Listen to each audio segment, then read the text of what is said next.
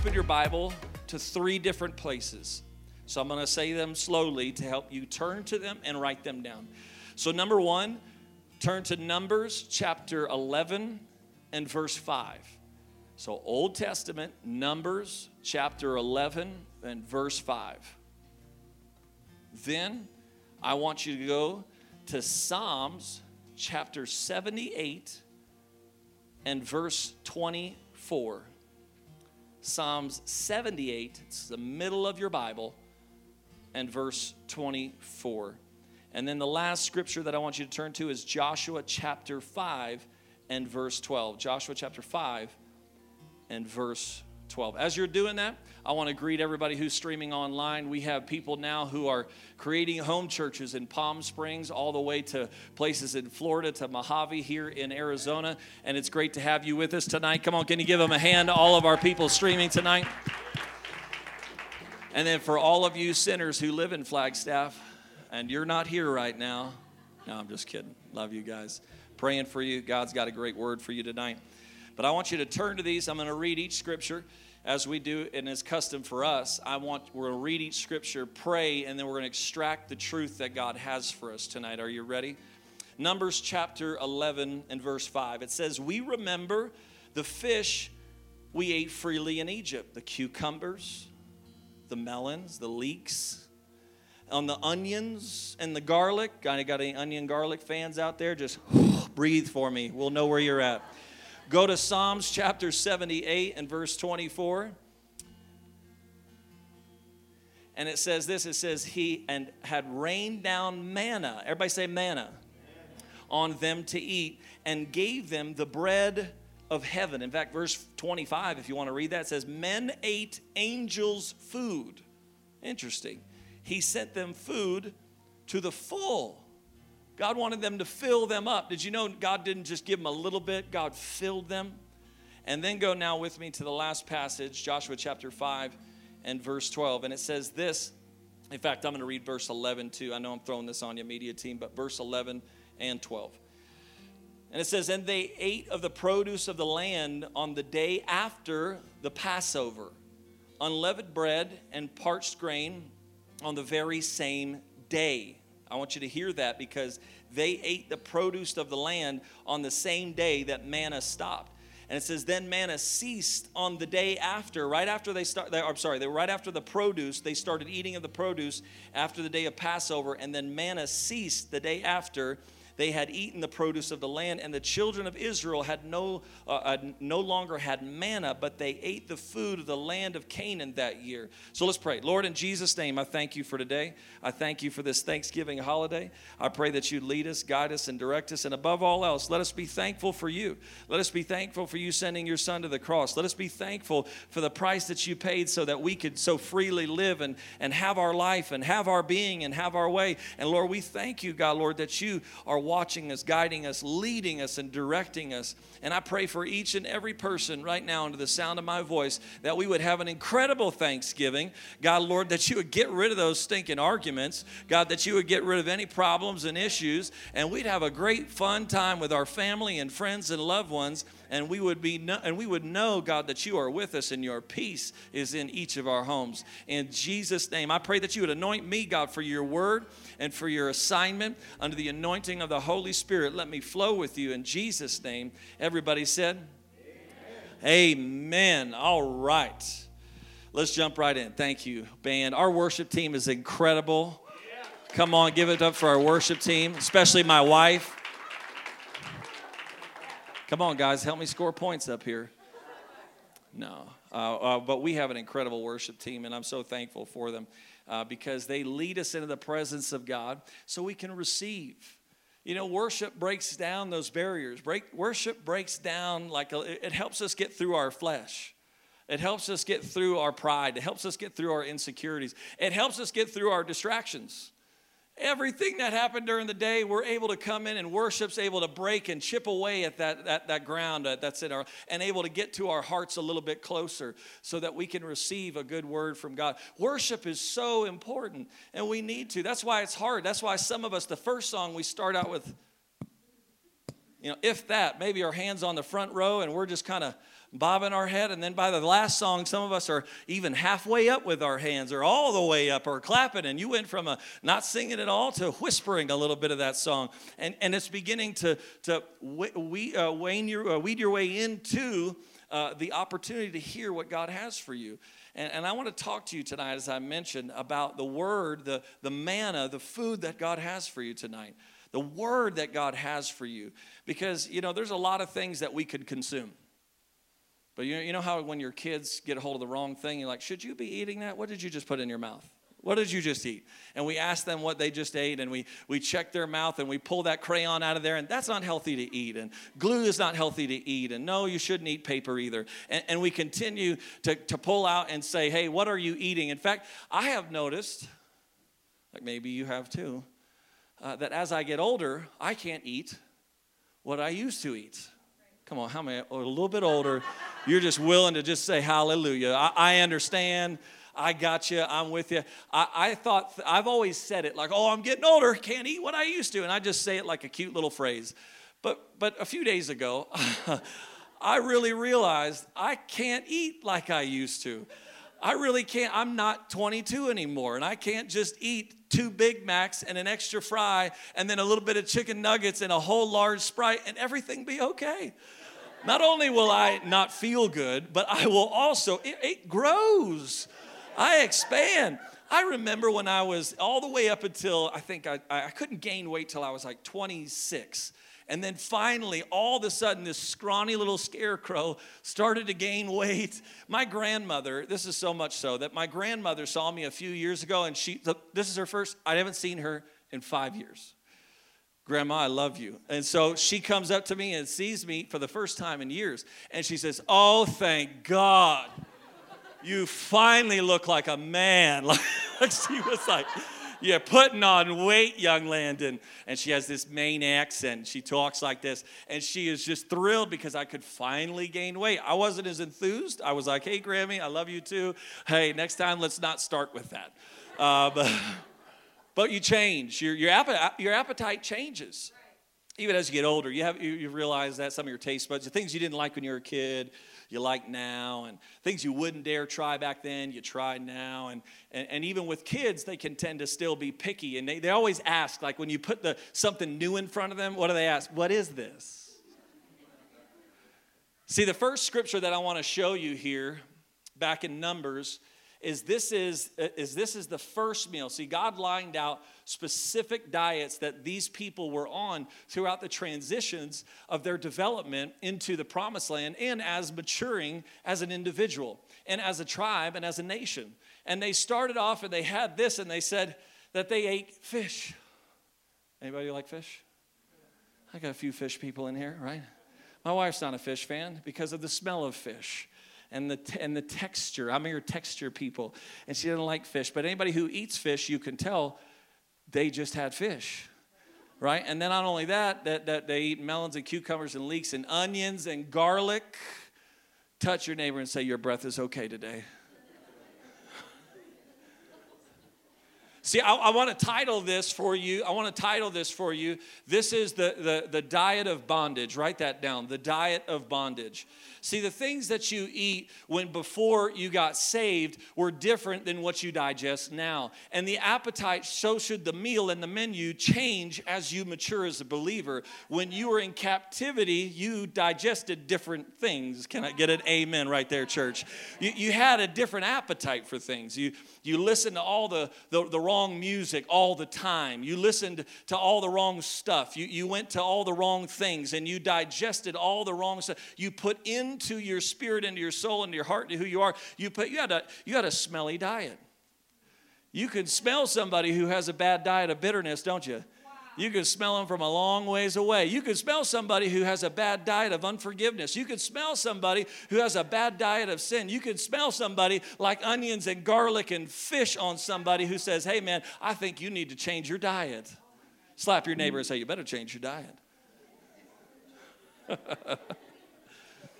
You got to change your diet. You, you, this is the diet of bondage. And he says, you know what? This is this. Is, they all say, but we used to eat this. And they, they were whining. This was a whining statement. In fact, they also whined at another time. You want to know another time that they whined? They whined at a place called the Bitter Waters of Marah. The Bitter Waters of Marah. The Bitter Waters of Marah is not a, a highly taught scripture, but it, it's a wonderful scripture if you understand the whole context of the written and the unwritten. Because what happens is they come to this water and, and, and, and they're in Exodus. Now they're, now they're getting out of Egypt and they're, they're finally, and now they're trying to find water and food, and, and, and manna hasn't really come yet. So they're trying to figure their way out. And so they, they go up to the water, and the water tastes bitter. Everybody say it tastes bitter. It tastes bitter. They're like, oh, I don't like that. And they didn't like it, so they're like, Moses! And they're complaining like they are right now we used to have fish and cucumbers, and it used to be great where we lived. And I used to live in Phoenix, and it never snowed, and I was so. And they just complain and complain and complain and com- and Moses gets so crazy. One time he hits a rock, the other this time he hits a tree. He's like, "Fine, shut up!" And he hits this tree, shakes the whole tree, and all the sap falls into the water. So it makes it sweet. Oh, Moses is so nice. But what happened is actually it actually ended up hurting the Israelites. Let me tell you why. Because the bitter minerals and vitamins that were in that water that they didn't like the taste of now became diluted and washed away, and they didn't get what they needed. And now, starving in the wilderness where they needed some nutrients and vitamins, now they just got sweetener, and the literal poison in their stomach wasn't healed. And 20,000 people died because of a stomach virus that they had because they wanted sweet water water instead of bitter water. Let me tell you, you got to change your diet. The old way of eating, the old things, you're going to get what you need. But before we get into a little bit further, I'm getting too far ahead of myself. We need to understand we got to change our diet from bondage and captivity and slavery and sin. You're not a sinner anymore. Oh, no, only the front row heard that. Y'all are like, well, I mean, we did yell at each other on the way here. But you're, you're not a sinner anymore. You're, you're, not, you're not unsaved anymore. God's grace is in your life. God's spirit is in your life. God's peace is in your home. God loves you and He'll never forsake you nor leave you. You don't need to come each Sunday and each Wednesday saying, Lord, I need to get, give my life to you again. When you gave your life, your heart to the Lord the very first time, He said, You're mine forever. You don't need to get saved every Sunday. You're saved already. Get out of bondage. Get out of bondage. Get out of bondage. Quit eating that. Are, are you supposed to be eating that? What are you eating? Why are you continually going back? The Bible says, as a man returns to his sin, a dog returns to his own vomit. Don't return to that old diet of garlic and onion. Don't return to that bitter diet. Don't return to just a, don't go back. God's got something better for you. And God wants to transition you. God wants to help you go from one diet to the next because then He helps change the diet. Everybody say, change the diet. Change the diet. He changes the diet and He changes it to what I would call the wilderness diet. So let's go to Psalms. Remember in Psalms? He said, We ate manna. We ate manna. Manna rained down from heaven. I was teaching a, a, a, a class for, for people to join the church. And as I was teaching this class, a lot of times us Christians, we just kind of talk with our Christianese and expect everybody to know all these terms that we know in the Bible. I remember a lot of people when I talked about the book of Job, they thought it was the book of Job and they thought it was a place to go find a way how to get a good job. And I'm not kidding. I know people who really have that and they thought that this is how I am going to get it right here.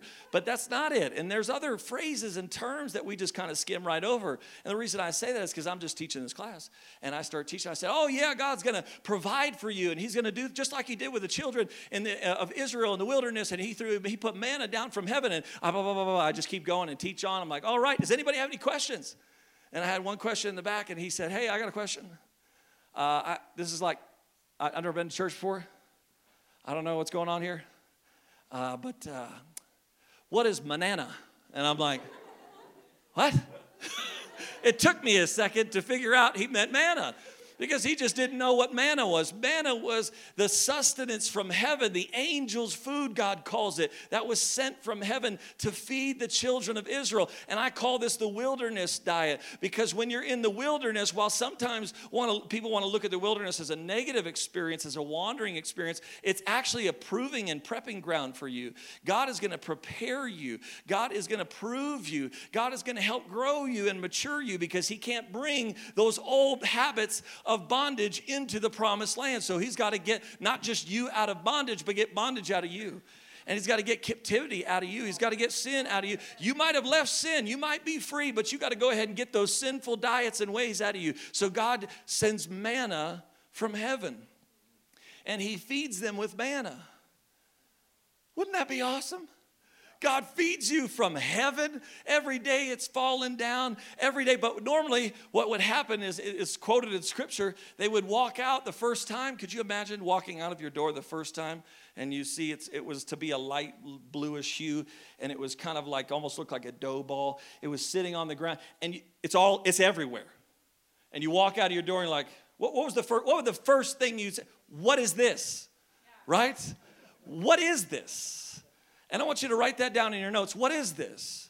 Because this diet is a what is this diet? When you leave bondage and you show up in relationship with God, all of a sudden you start saying, What is church? What is manana? What is worship? What is praise? What is clapping my hands? I, I don't understand, Pastor. What is tithing? I don't understand. What is re- what's so important about reading my Bible? How does praying change my life? What is this? Come on, somebody say, What is this?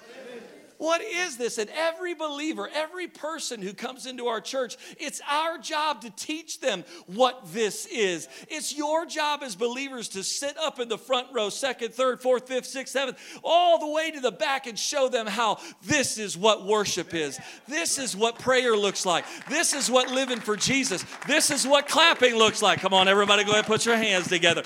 This is what it is because you know what? This is what we are called to do. We're called just like Moses was to say, This is what God is sending us. This is what the Ten Commandments are. This is how we live for the Lord. Isn't that what He established in the wilderness? This is how you worship me. This is how you put me first. This is what this diet is. It's called the wilderness diet, and I'm teaching you what this is. See, some of us, we don't understand.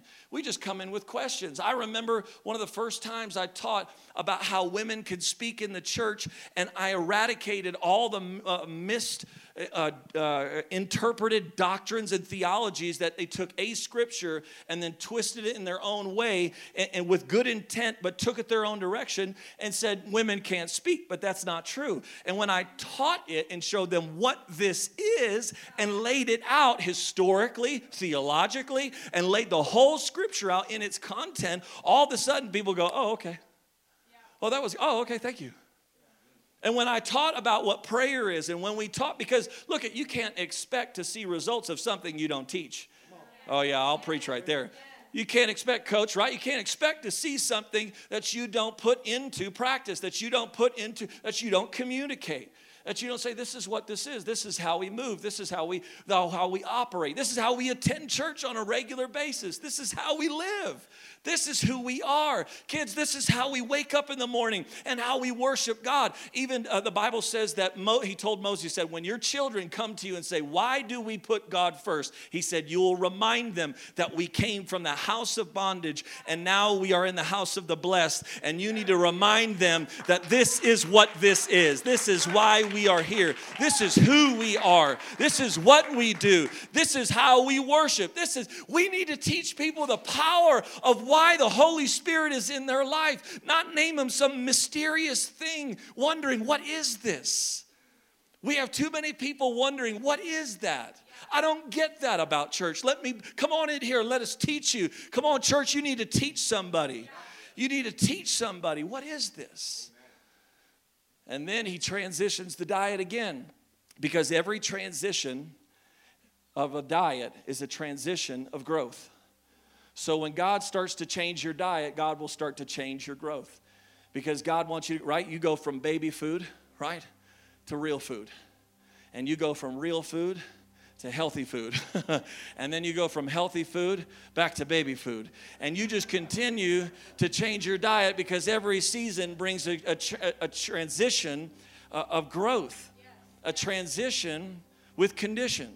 That you have to understand that God is saying, okay, time to, time to change the menu a little bit because I want to change your blessing. But I can't change the blessing if I can't change your menu. You want to digest and eat what you've always eaten the way you've always eaten it, but you'll never grow eating the same diet. I know some fitness and bodybuilders and some wonderful people who, who have to change their diet and change the way they work out, or their muscles will get into a routine. Your body will get into a routine and it will adjust to your diet and your workout, and there will be no more growth. You will plateau. And so you need to change. Everybody say, I'm going to change. So then it changes, and he goes to Joshua and he says, Joshua, now, from now on, you will eat from the produce. I'm talking to Joshua right now. The produce of the land. You'll eat from it. You'll, you'll receive from it. You're not going to eat manna anymore. You're going to receive from the land. And I want to. I'm here to tell you what you're willing to break the ground for is what you're willing to receive. Because it's only until you're willing. He's telling Joshua what you're willing to sow you're going to reap. But you got to sow, which sowing means plowing, sowing means planting, sowing means watering, sowing means growing. And then you can reap because every mature believer is going to go from bondage, where I didn't know I was a sinner, to now I'm saved. And then from saved to saying, Oh, preacher, feed me, feed me, because I'm just a new baby Christian and manna is going to fall down from heaven. But then there comes a point in every believer's life where it says, It's time to grow up. You can't rely on Pastor Landon to feed you every every week. You got to feed yourself. Somebody face, feed yourself. Say, feed yourself. Feed yourself. You got to feed yourself. You got to say, okay, we got to get fed. We got to feed our kids. We got to feed myself. How, how much are you feeding your marriage? How much are you sowing into your family? How much are you sowing into your workplace? You can't expect to see results in your workplace from an area you've never sown in. But when you sow, you'll reap. And he's saying, you got to sow. You got to break. What are you willing to break the ground for? Oh, this is just a setup for Sunday. I, I, I just, I, Sunday is coming and I, I know what the Lord is going to do, but I wanted to get us ready because this is a season of Thanksgiving, but I'm going to talk about breakthrough on Sunday. But what you're willing to break the ground for, what you're willing to really get dirty for, get your own hand. I'm not going to just wait for God to drop it from heaven anymore. I'm going to get my hands dirty. I'm going to roll up my own sleeves and I'm going to make sure I'm going to do everything I can to make sure my family's fed, to make sure my home is filled, to make sure my heart is ready because the diet's got to change. I got to eat from the land. I got to eat from the land. And the last point that I want to, the last point that I want to share, I'm going to close. The last point that I want to share with you is this you got to look at the leaders. He used Moses to take them from bondage to the wilderness, and he used Joshua to take them from the wilderness to the promised land. And Joshua is an early depiction of Jesus. It's a beautiful picture. And he says, You know what? This is, I'm going to use strong people in your life. I, am always going to, this is, hear me now, I'm always going to bring a strong person in your life to help transition what you used to eat to what you need to eat. Because a passive leader won't make you eat what you need, but a strong leader will make you eat what you need to eat. And so, uh, just like when my mama would be like, son, you're going to eat all that's on your plate before you get up from the table, because you're going to learn how to eat. Because anybody who denies their children the discipline of what they need, they deny them the blessing and promise of what's to come the growth that can come from it. And just like a church, I'm, I'm, I'm sometimes we go to the men's retreat and it's fun. It's loving. We have an incredible time. But there are other times, Ian, I grab them by the throat and I say, if you don't get this, I'm to put my boot on your throat and you're to understand what God has for you. Quit acting like an immature teenager. You need this because you need a strong leader. Now, I'm not just calling this isn't for Landon. I'm saying that God's going to bring somebody in your life. It may not even be a believer. He used Rahab to help save all. He used Rahab, a prostitute.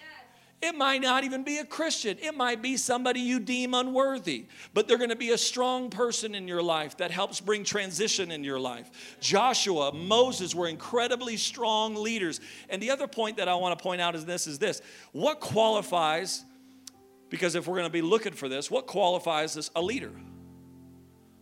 What qualifies, in fact, what qualifies a strong leader? I'm going to give you this. There's a lot of principles, a lot of books. Lencioni writes books. All the, I mean, you could read a, a million leadership books and a leadership principles, but there's one main principle that separates leaders from followers. And I'll tell you what it is. And you're not going to, some of you might not like this. It's results. A real leader has results. A, a real leader has results.